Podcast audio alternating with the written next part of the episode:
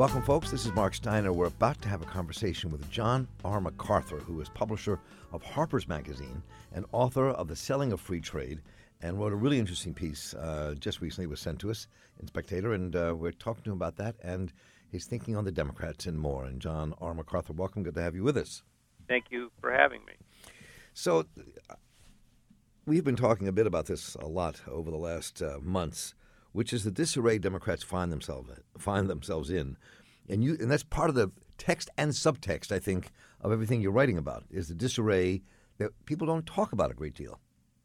Yeah, there's a real split in the Democratic Party right now uh, that's being covered over, papered over by uniform, unified hatred of Trump.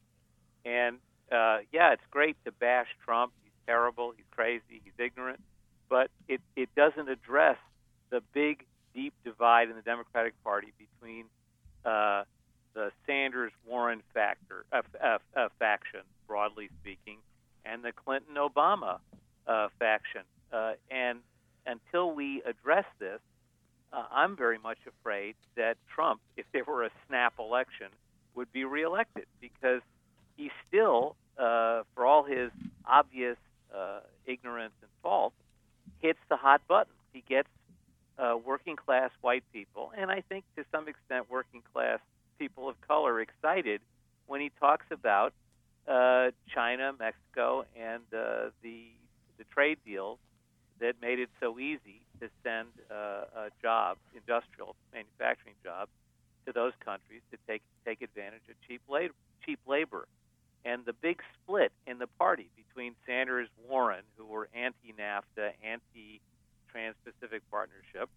and the Obama Clinton faction, which was of course pro-NAFTA uh, in the 90s and uh, still pro-Trans-Pacific Partnership in the case of Obama.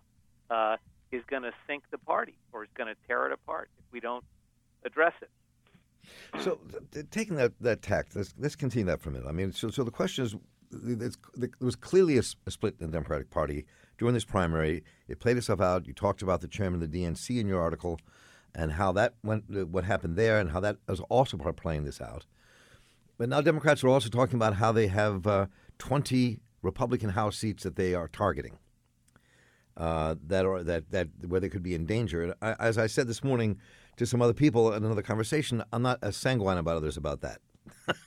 yeah, and and uh, I, I, I, you refer to the first about.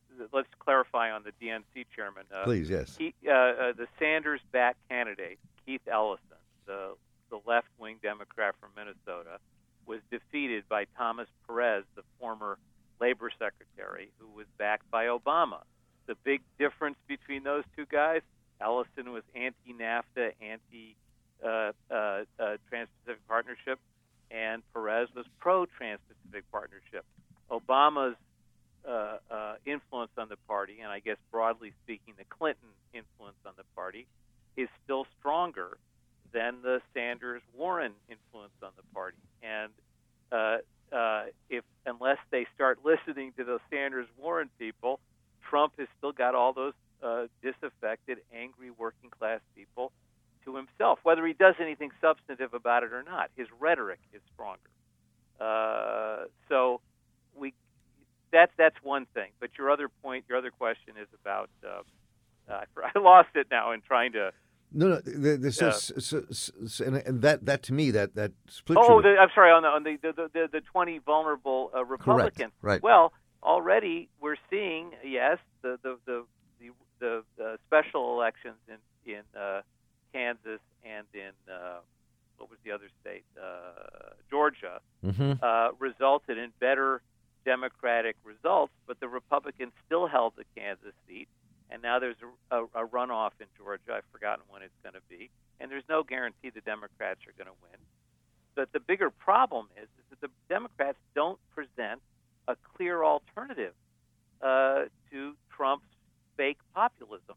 And uh, they haven't taken a position on trade as a party, and they haven't really taken a position on health care. They're just hoping, hoping that uh, Trump will collapse of his, of his own weight, or the Republicans will, self destruct by repealing Obamacare. That's not a, a winning proposition. But can do you think that bridge can be built? I mean, these two wings of the Democratic Party are really different. Um, the, the the the the the Sanders wing of the party is a is, is a wing that, that wants a single payer health care system. They are opposed to NAFTA. They're opposed to the Pacific Partnership Agreement. Um, the other side thought Obamacare was wonderful, and you know it, it it fits just nicely to the American scene, and that and that we need these global relationships, and it's like Wall Street versus whatever this other amorphous group is. Um, and so, I mean, how does that bridge get built? Can it be built? I don't see how it gets built unless the money people, that is uh, the Clinton Obama Wall Street wing, uh, the Charles Schumer, uh, Chuck Schumer wing, the Senate Majority Leader, uh, excuse me, Senate Minority Leader, right. uh, these people who live off uh, contributions from Wall Street and from big business, uh, concede something to the Sanders Warren people. So far, they're conceding nothing. Uh, what I hear from my sources, or my one good source, is that Sanders right now wants to introduce a single payer uh, uh, national health care uh, bill in Congress for partly for political and symbolic purposes, but he's being prevented by Schumer because they've all decided that tactically the best thing to do is to defend Obamacare and let the Republicans destroy themselves, as opposed to pre- uh, uh, presenting an alternative uh, like Medicare for all. I mean, the, the, the, the polls show that a majority of Americans, I think 58% the last time uh, uh, they were asked, uh, support some kind of Medicare for all, a single payer program. Uh, and that would be a popular alternative to this crazy uh, uh, thing the Republicans are doing, which is to weaken a program that's already too weak and is already in trouble. Uh, I don't know if you saw the story in the Washington Post the other day that the Obamacare in, in Iowa is falling apart because the right. insurance companies are pulling out of the the exchanges. I mean, the whole idea of trying to get private for-profit companies to act in the public interest, to force them to act in the public interest, is the fundamental problem with Obamacare. It can't. Uh, you're, you're going against the, the corporate grain when you try to do that. And uh, uh, if they would propose something constructive as an alternative, like Medicare for all, I think it's a winner. But the the people who raise money from the insurance companies, from the pharmaceutical companies in the Democratic Party, do not want to do that. Uh, just like they don't want to cut off the Wall Street funding. So, I I see uh, the the only hope is Schumer and those people being forced uh, uh, out of political self-interest uh, or something uh, to to to make to make concessions to the Sanders Warren uh, wing. Otherwise, we're going to have. I'm terrified. Uh, the Republicans are going to hold on to the House by a narrow majority in, in a year and a half, and that Trump will be reelected in four years. That's my nightmare. Or I think, three and a half years. Right, right. And I think that's a nightmare that, that many people have. Um, as a matter of fact, probably the majority of the country has. yeah, yeah, Right? and, and and and I and Sanders is being a good is being a good scout right now. Uh, so is Warren. They're not criticizing the leadership. They're not criticizing Schumer. They're not blaming Obama or Clinton for Trump's success. Uh, because remember, Obama was still uh, flogging, uh, was still promoting the Trans-Pacific Partnership right up to the end of the, the campaign. That hurt Hillary Clinton as much as anything else did. Uh, certainly, NAFTA hurt her, but also Obama refusing to get off uh, the TPP uh, horse uh, didn't help her. Uh, but you know, it's it's very very worrisome, very very troubling right now, and it's not being discussed because Warren and Sanders are being good soldiers and not and not making a fuss about it. They're trying to promote or present party uh, a unified uh, uh, face.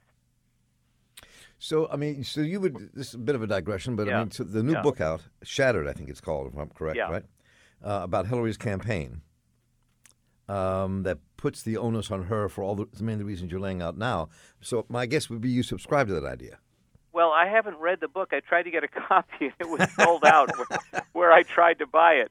So I don't know what they say about trade policy because I think NAFTA and permanent normal trade relations with China, TPP, those are the key uh, things that beat Hillary. Um, uh, you know, I keep citing this one county in uh, Ohio, but there are other counties like it Wood County, Ohio, which went something like 51% uh, for Obama, 44% Romney in 2012. Exactly the uh, reverse in uh, 2006, uh, 2016, 51% Trump, 43, 44% Clinton. So uh, that's a that's a that's a county where a big uh, manufacturing plant closed, uh, the Autolite spark plug plant, and moved to Mexico. So these people are mad, you know, uh, and these but these are also people who voted for uh, uh, Obama. They're not racist. They voted for Obama, hoping that he would do something about uh, the deindustrialization of the country and the and the outsourcing of jobs. He didn't. So out of frustration, uh, they voted for uh, in just enough numbers to put Trump over the top. It's a, it's not a lot of voters. You're talking about. Uh, uh, it's a few hundred thousand people we're talking about who swung the election for Trump. These people are still not being uh, talked to directly by the Democratic Party. They're being ignored, and I I presume in Baltimore, uh, you know, there's still a lot of unhappy people who used to work at Sparrows Point, right? Worked at uh, the steel mill there, wondering what happened to our life what happened to our lives? What happened to our wages? What happened to our factories? Right. They're not being. We're not talking to those people, or the Democrats are not talking to those people. And also, when you go back to health care, there's a big battle in Maryland, as there is in other states, um, the, where the battle over premiums rising the health. Yeah. Right. Right. Still really going exploding. up. Yeah, and and again, there's this nutty idea that you're going to get uh, insurance companies to compete with each other uh, in such a way that it's going to drive down prices. Well, uh, here's the bad news: uh, uh, most companies don't like competition; they like a sure thing. And if they see that there's too much competition, they just pull out of the market because they don't. There's not enough money to be made, or we're losing money. And that's exactly what's happening on on many of these state uh, uh, insurance exchanges. The insurance companies are pulling out, leaving you with one uh, one choice of insurance company. So inevitably, they're going to raise their prices, and prices are going up overall. Premiums have been going up ever since uh, Obamacare was, uh, or the Affordable Care Act was enacted. And this doesn't just affect the people who are buying Obamacare uh, or buying insurance through Obamacare. It's affecting premiums overall for middle class people and for companies that were already providing uh, health care. So it's it's been a bad deal for everybody, and it is. And that's the again the horrible thing is that when Trump, in his ignorance and his uh, his shallowness, says, "Oh, Obamacare is a mess. Uh, it's going to explode," he's not entirely wrong. I mean, just because he's a fool doesn't mean he doesn't occasionally say uh, something that's true. Uh, so, you know, these are things that I feel like uh, are being papered over and not discussed. And and I wake up sometimes having this nightmare of Trump reelected, uh, based on a, a, a completely fraudulent uh, position that places him to the left, or at least to the more progressive side of the uh, of the Democratic Party. Rhetorically, anyway. Rhetorically, anyway, even though he's doing nothing substantive about it. You saw he almost uh, reported that he was going to uh, announce unilateral withdrawal from NAFTA on the night of the White House Correspondents Association uh, dinner, uh, just to uh, make trouble for the White House correspondents. And at the last second, he changed his mind and didn't do it. I mean, effectively, he's done nothing to help uh, beleaguered, uh, out of work factory workers who are suffering from unfair, what I consider unfair uh, competition from from overseas. You know, listen, as long as American workers are put in a position where they have to c- compete against two dollar an hour labor, or one dollar an hour labor, or three fifty, let's say, uh, uh, the Democratic Party they're, they're not going to vote Democratic. Not going to vote. You know, they'll, they'll vote for the guy who says, "I can bring the jobs back," whoever that is. Whether Yeah. whether they're telling the truth or not, but whether they're telling the truth or not. So b- before I get into the question that you raised about trade versus automation, which is a really interesting argument, I think that's taking place. What, have you given f- much thought to the 10 million people who chose not to vote, not not who voted for Obama, and chose not to vote for Hillary? Five million less in the last election in 2012, and then another five million under Hillary. And many some studies I've seen, those are the 10 million voters who were excited by Obama, who came to the polls, many of them young, many of them communities of color, and others who d- did not vote again. So, what about that dynamic? Well, some of it is is race. Uh, you know, you're going to get a bigger black turnout for Obama than you're going to get for uh, Hillary, but that's not inevitable. Uh, what you see there, I believe, is disappointment that Obama did not deliver on his campaign pledges. He said he would reform NAFTA uh, when he was uh, fighting to win the Ohio primary in 2008. He said, I'm going to reform NAFTA. He didn't do it. Uh, he embraced more free, quote, free trade deals. And I point out in the piece that, I, that you're talking about that these aren't really free trade deals, they're investment agreements that encourage American investment in Mexico and, and, and in China. Uh, Obama did not raise the minimum wage. Uh, the last time we had a minimum wage increase was under Bush, incredibly.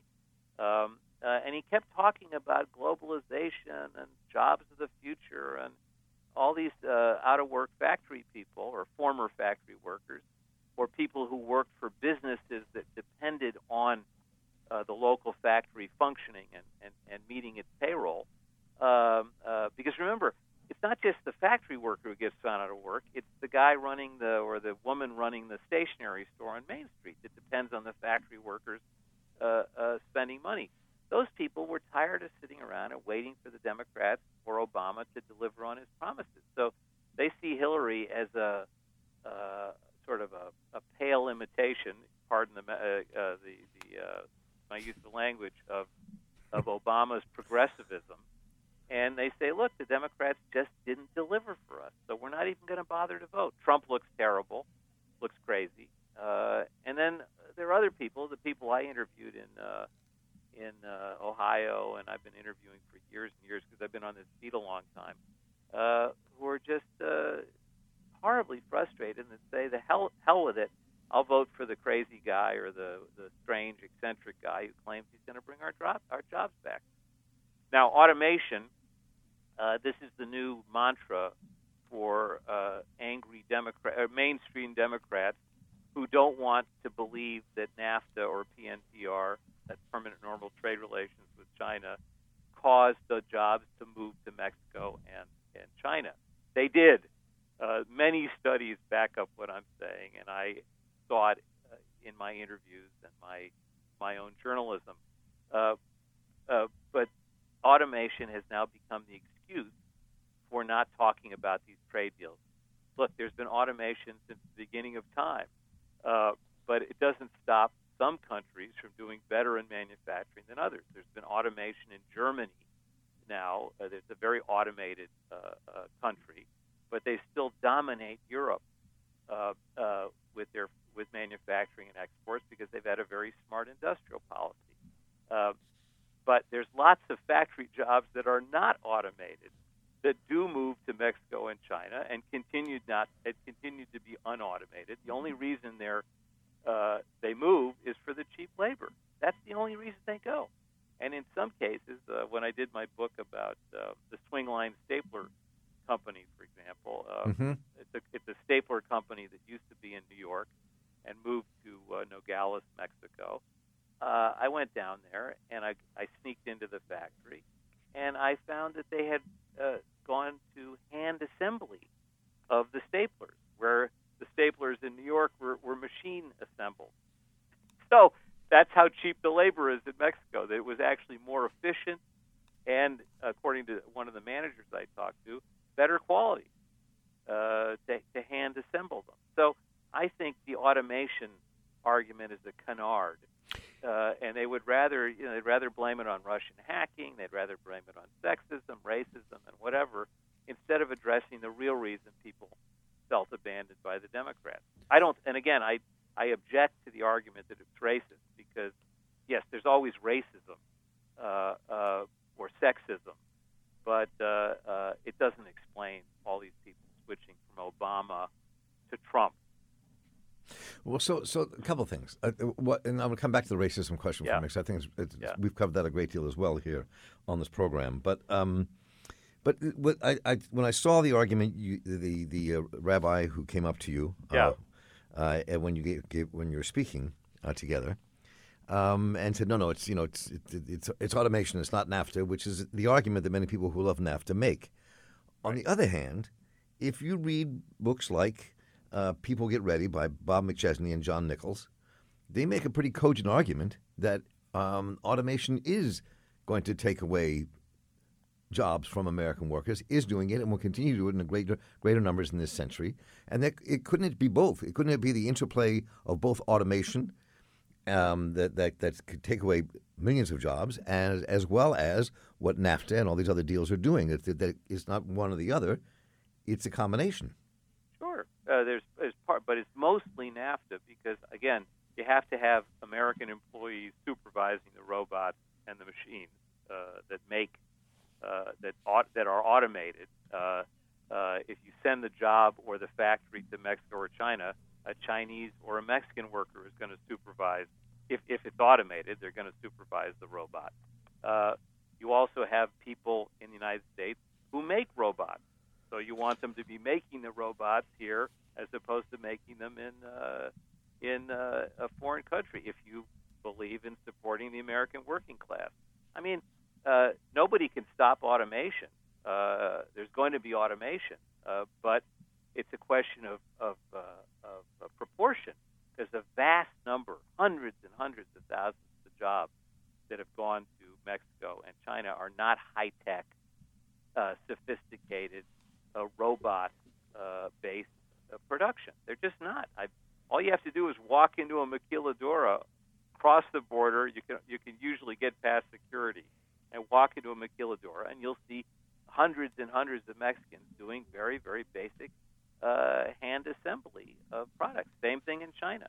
It's not that automated. It's the cheap labor, for the most part, that draw that's accelerated uh, the outflow of these jobs. And uh, um, but yes, of course, some there's some automation, but there are other examples of countries like Germany that have handled automation uh, very well and have uh, uh, managed to maintain an industrial workforce and an export economy that keeps that country rich and happy. Well, maybe part of the reason that Germany can do that, and places like Finland can do that, um, and other places, is because they're social democracies. They're not just completely run by that capitalist machine. I mean, they are right. You know, I mean, Finland now is experimenting with with a base uh, and, a, and a, a, a, base salary for entire for everybody in the country. Right. I mean, they're they're they're they're addressing this question of automation while they're dealing with their own economies. So, I mean, and I, am not saying this to, to negate what I think the foreign trade agreement uh, deals did yeah. to American workers. I agree with you completely on that. But I just what I'm just saying that, that there's also a huge change taking place in capitalism that is that will adversely affect workers in this country and around the world unless there are policies in place to ensure that they're taken care of. Well, one and one of those policies, and this is a very old argument, is is free health care. Uh, General Motors uh, built plants in Canada uh, mainly because the Canadians provide free health insurance. That's that's why they build them there because the the wage rates are, are similar between Canada and the United States. The big advantage is is the Canadians pay for health care, and we don't. Uh, the GM has to pay for it, or the uh, so you know those are those are those, those are sort of business decisions that people that businessmen make that are rational.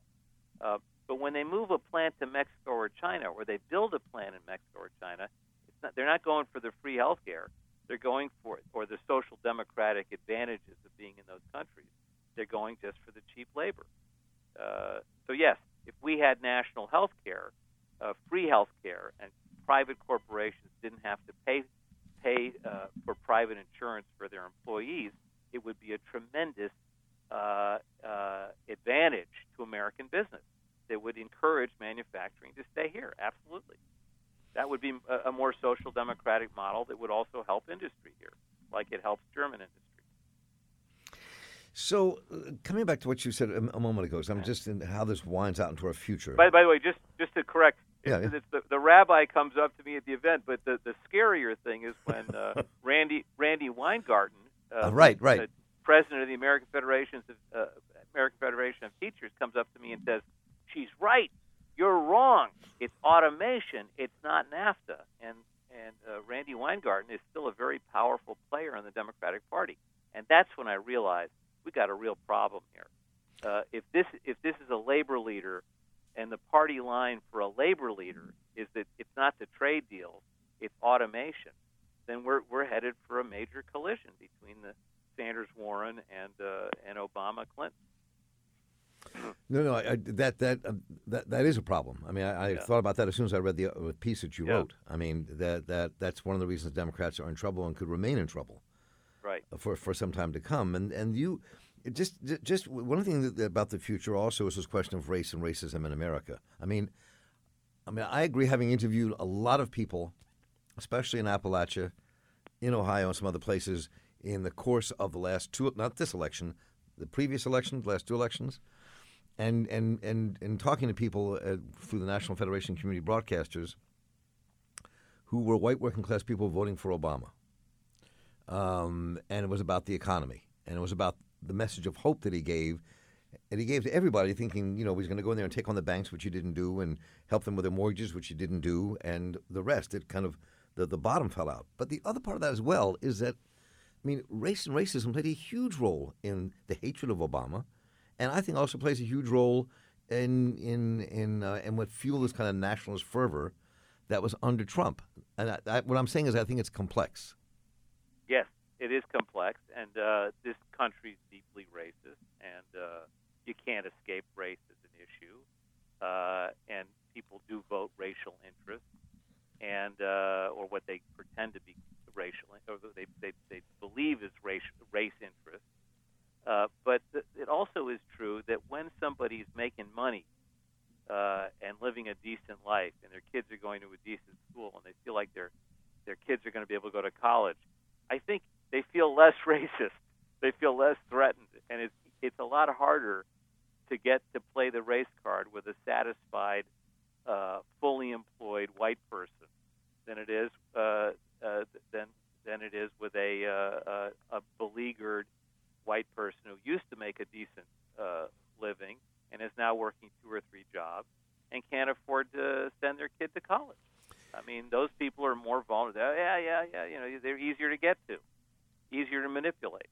Uh, and the the great uh, uh, thing about this country in, in our in our salad days was that the big unions, the industrial unions, were able to diminish some of the racism by giving workers, black, white, Latino, a sense we're all in this together. We're all growing together. We're all benefiting from the same expansion of the economy, and you don't have to fight among yourselves anymore.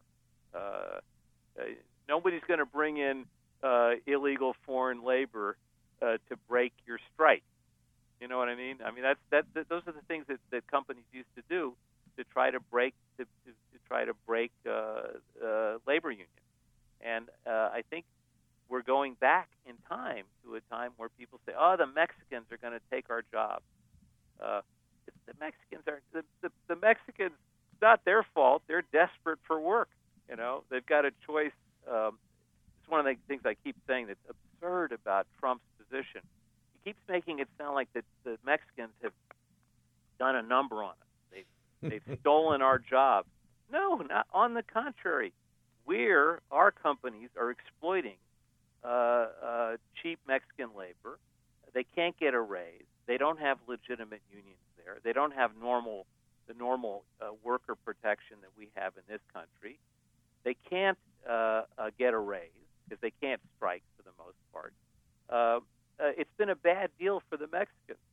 Uh, NAFTA also. I mean, it there is one free trade element to NAFTA which is important, and that's that the Mexicans dropped their tariffs on imported corn uh, to zero. So now, uh, uh, corn grown in Nebraska with kind of industrial methods is pouring into Mexico. Little Mexican corn farmers can't can't compete with that, so it drives them off the land.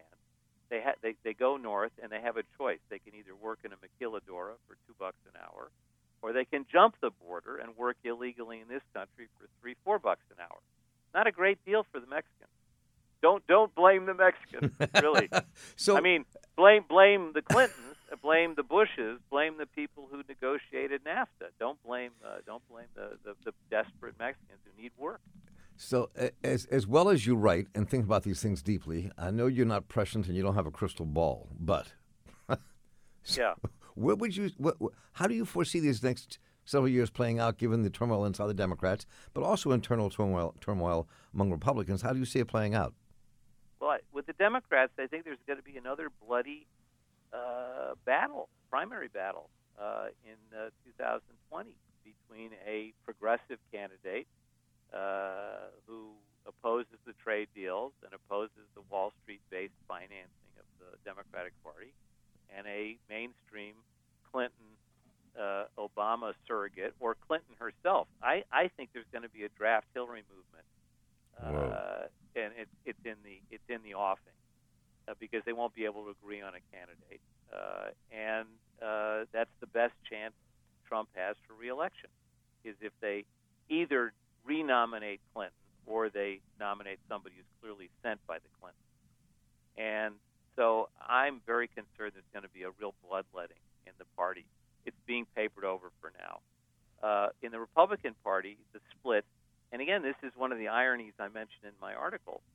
Uh, there's going to be a split between the hard right Republicans, uh, the Freedom Caucus, and the Libertarians and the mainstream Republicans, or more mainstream Republicans, who uh, I think they're going to lose their seats if they continue tying their, uh, hitching their wagons to Trump.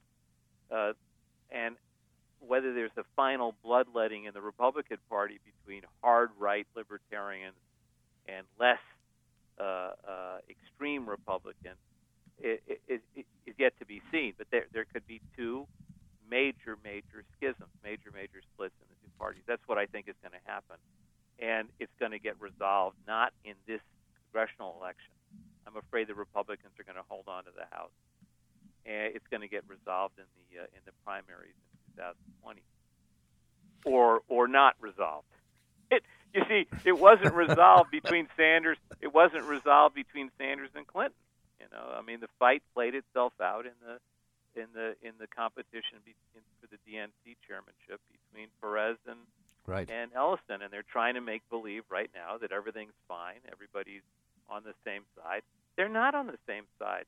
Uh, Warren and Sanders already, you see, they got upset because Obama took a four hundred thousand dollar fee for a speech. Uh, you know, that's that's the difference. That that is, in a nutshell, that's the difference. Uh, Warren and Sanders, I, I think, want to see the party move towards a more uh, populist, uh, democratic, uh, and uncorrupted uh, financial basis. And the Schumer, Clinton, uh, Obama wing is, is perfectly happy with raising money the way they've always raised money. This has been fascinating, and I deeply appreciate your time. We've been talking here to John R. MacArthur. The article we saw was in The Spectator. The Democrats Divided. He's the author of Selling Free Trade and, of course, publisher of Harper's Magazine. Uh, John R. MacArthur, thank you so much for your time today. This has been a great discussion. Thank you. I really appreciate the time. We have to take a short break, but folks, stay with us. When we come back, we'll hear the latest episode of Democracy in Crisis, our weekly podcast series with Baynard Woods. On our way to break, I want to remind you the Marc Steiner Show is brought to you in part by MECU, Baltimore's credit union. Offering a full range of financial services, MECU Baltimore's credit union has been helping its members and its community prosper for the last 80 years. When you invest in yourself, MECU invests in you. Remember, it's a credit union, not just a bank, belongs to you. Money comes back in the end. More information at www.mecu.com or at steinershow.org is MECU Baltimore Credit Union's banner.